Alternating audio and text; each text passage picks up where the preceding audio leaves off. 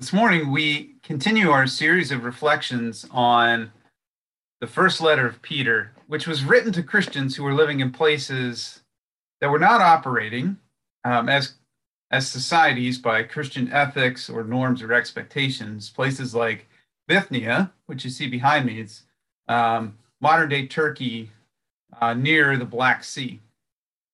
So, the author of this letter, whether it was Peter or one of Peter's disciples, sought to encourage the Christians in these places not only to remain committed to their Christian identity and what they understood and believed about themselves and about God and Christ, but also encouraging them to maintain their Christian calling, their Christian activity, their active living, to live in ways that help these non Christian communities to understand and to choose to adopt themselves a commitment to Christianity.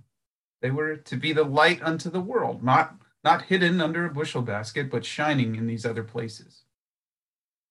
Uh, two weeks ago, we reflected on the author's reminder that Christians are people of a living hope, uh, a hope in God and what God has promised to do in and through us unto all the world, a hope that can never be defeated or misplaced, rather than placing our hope in things that can be defeated or misplaced empires, leaders, buildings, programs, dollars, possessions, power, success, etc.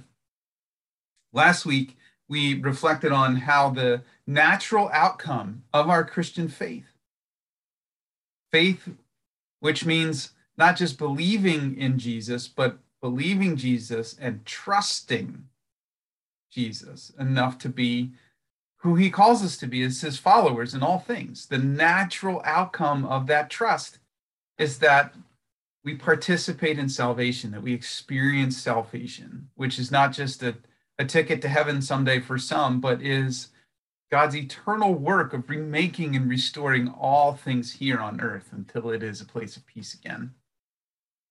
So this morning, we hear this author begin to describe the shape that our lives as the Christian community in the world take when they are built upon this foundation of living hope and trusting faith.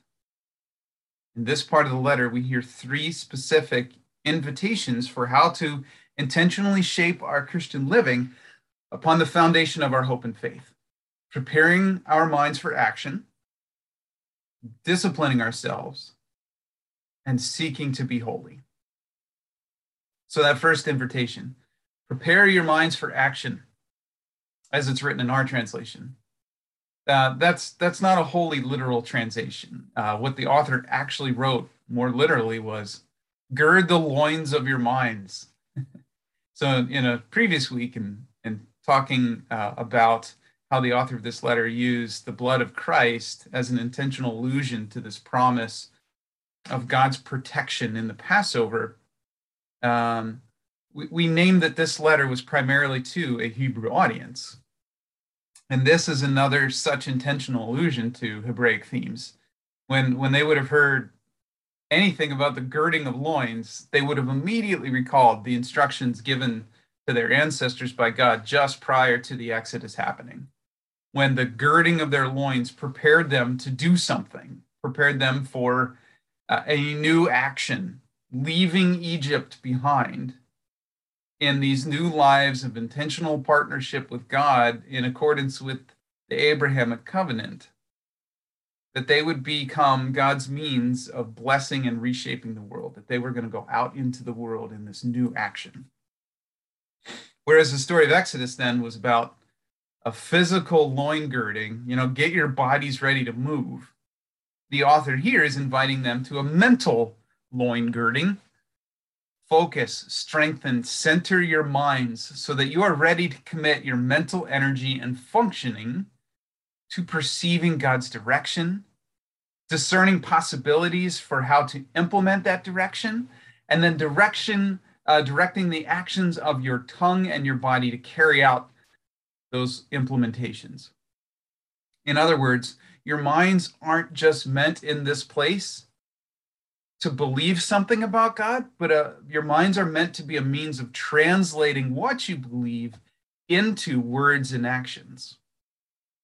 Maybe we know what it's like uh, for our minds to be left out of the process of deciding what we do or say. Maybe, maybe we know what it's like to say in hindsight something to the effect of, I really didn't think that through. I just reacted. I just sort of blindly did that or said that. I wish I would have been more thoughtful about that thing that I said or did. Maybe we know what it's like to realize that our body has these other mechanisms for making decisions about what we do and say rather than just our mind. I can remember all those times leaving my two grandmothers' houses, just agonizingly, painfully full of dinner and dessert. And learning that my stomach could make decisions about what to say or do that my mind would very much have disagreed with if given the chance. Similarly, our desires of all sorts can arouse irrational logic and compulsions that, if given the chance, uh, our discerning and thoughtful minds would refute. But perhaps the strongest opponent of the mind in decision making is fear. The self defense mechanisms that have evolved within us to make us quickly reactive to fear, they are a double edged sword. They can protect us from actual threats. But if given free rein and left unchallenged, they can also overpower and shut down the rationality and intentionality of the mind that we need to be fully aware and fully human. So, a critical part of any life of spirituality, rather than just a life of pure physicality in, in animal nature, is the intentional girding of the loins of the mind so that the mind is ready to acknowledge these inputs from other places, from the stomach, the desires, these very reactive fear response mechanisms of the body, uh, so that the mind is ready to hear what these other systems have to say, but not just back away and let them make the final decision, rather, to be discerning and make an intentional choice regarding the course of action that we are to take. This is not a denial of the body and these other systems telling us something, but it's the addition of checks and balances within the determination of our actions and words. This is learning when the, the mind needs to tell the stomach that it's time to stop eating brownies and needs to tell the desires that they will lead to selfish and unhealthy and harmful places and needs to tell the reactive systems of the body that the threat that they, they are perceiving is not actually real. Or that while it may be real, it is not as significant as feared and can be embraced and endured with hope rather than simply avoided with fear. A critical part of being a Christian is this intentional effort to prepare our minds to do more than believe some things. We're always to prepare our minds for action. We're to prepare and strengthen our minds to help us move beyond this temptation of living our days in pursuit of our desires and to help us move beyond the reactiveness, self focus, and isolation of fear driving our living. We're to prepare for action because being a Christian means participating in the work of Christ to love, help, heal, feed, clothe, house, embrace, include, and reconcile all people in this world until it's remade into his kingdom come on earth. And so, church, tell your mind it's time to gird its loins for action because we've got work to do. The second invitation in this part of the letter translated as discipline yourselves, more literally says in the Greek, be fully sober minded. And this word sober minded has a much broader and metaphorical meaning than, than what we may think is one specific invitation to not drink too much alcohol. It means to live more generally with self control, clear judgment and presence of mind, and to live uninfluenced by those other voices and forces, whether external voices and forces like human leaders or money or power or addiction, or internal voices like desires and fear that would tend to make us irrational and disconnected from God's intention. The author gives the Christian community two directives in order to help protect the sobriety of the mind. And we can understand how most translations connect these to the practice of discipline. We are to discipline ourselves such that we are placing all of our hope where it belongs in the way and the grace of Jesus. Maybe we know how much discipline we do or don't have in this department. As we ask ourselves week after week in this place of worship, whether we are placing our hope in all our days in other people or other things, leaders, money, success, comfort, etc., or are we placing our hope in God's promise in Jesus to include our participatory lives in this global movement of salvation to restore all things? So we wonder what daily practices might we add in order to better discipline ourselves to live as though our hope is in God's promise and activity and not in the promises and actions of other voices and other forces. And the second discipline, we are to discipline ourselves such that we are no longer conformed to the desires that we formerly had when we were ignorant, ignorantly unknowing of the way and will of Jesus, before we understood our place within the community and the work of God. This echoes Paul's invitations, uh, invitation to the Gentiles in Rome to do the same when he wrote, Do not be conformed to the patterns of this world, but transformed in your living by the renewal of your minds. Choosing lives that conform to what Jesus asks of us rather than lives that conform to either what we want for ourselves or what the world tells us our lives should look like as consumers, workers, political participants, etc. That takes a lot of discipline.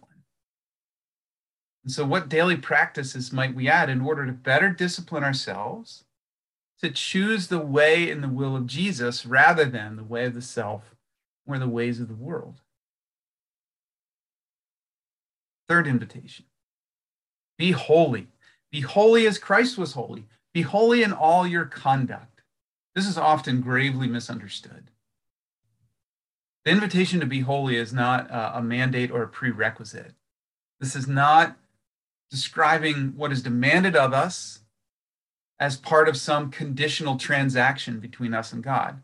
Being holy is not about being obedient to the right laws, doing the right things, avoiding the right things, having the right beliefs, or else God won't love, accept, and help because we're not good enough and not holy enough. That is not what the scriptures are talking about when they compel us to be holy. The word for holy in both the Hebrew scriptures and the Greek New Testament literally means to be set apart from, to be different from. And it's critical to note that holiness is about being set apart from and different from the norms and the desires that are opposed to God, norms and desires, and not about being set apart from and different from other people, as though we somehow place ourselves into some other moral category than others. Being holy is not a descriptor of the totality of a person's individual moral categorization by God, as if someone is categorically holier, better, in right standing before God, and as if someone else could be categorically unholy, worse, in bad standing before God. Rather, being holy is a descriptor of particular words, attitudes, and actions of any and all people. If a word, an attitude, an action is born of a selfish desire, reactionary fear, or a norm of our culture that is not godly eh, or aligned with God's intentions of salvation and peace, then it is unholy. That does not mean the individual is bad or an unholy person or forever outside of God's good grace. What it means is that the lack of mental loin girding and discipline allowed them to participate in something that was unholy. And maybe we know that church people can be just as unholy, if not more so, than people who aren't church people. With intentional mental loin girding and discipline, that same individual, church person or not, is absolutely capable of being holy in word and deed. Again, this can describe all of us, every human being of every race and color and age and creed, with preparation and discipline. We're all capable of choosing words and actions that are holy that are in alignment with God's will of salvation and peace, that are Christ like in nature, and are therefore different from the ways of the world that lead to division and oppression and destruction and all these things that God never intended for our world. The attitudes, words, and actions of the church are supposed to be different from those attitudes and words and actions that are inspired by the ways and the norms of the world, by those who are actively opposing God's will of peace and community and communion of all people. But I, I wonder how much you sense this is actually true. Do the attitudes, norms, words, and actions of churches challenge and oppose these individualistic, judgmental, tribal, critical, impatient, antagonistic, consumeristic, self serving, and protecting norms of our culture? Or do too many churches mirror them? To be holy is to be countercultural. To be holy is to be different as we are Christ like rather than as we are worldly. So, what practices might help us as individual Christians and as Christian congregations and communities to prepare our minds for godly and Christ like action? What action do we understand that we are preparing our minds to help us to undertake? What practices might help us as individual Christians and Christians communities to discipline ourselves, to ground our hope in God and resist conformity to the ways of the world? What practices might help us as individuals and as congregations to more intentionally seek holiness in all of our conduct? in all of our attitudes and actions and all of our words, all of our hopes and intentions and decisions. All the while knowing that we rest in the love of God. For this is who we are called to be in this world, so that the words and actions of our lives embody the ways of Jesus and invite and inspire more and more to strengthen their own minds, to gird the loins of their own minds for good and peacemaking action. Like all those neighbors of every race and age and creed who are, who are joining us in the life sustaining action at the community cupboard. So that more and more might adopt the discipline, place their hope in God's promise and work of salvation, to, and to resist conformity to the ways of the world that oppose that will. Therefore, leading more and more to choose holiness, not as some moral category that makes them somehow superior to others, but in word and deed in ways that allow them to love and serve others unconditionally as we were loved first, so that their lives that participate in the reshaping of the world from its broken and incomplete status quo, lacking peace, unto the kingdom of peace that is coming. God, help us to gird the loins of our minds, preparing for action, to discipline ourselves in hope and conformity to Christ, and to be holy. God, help us. Amen.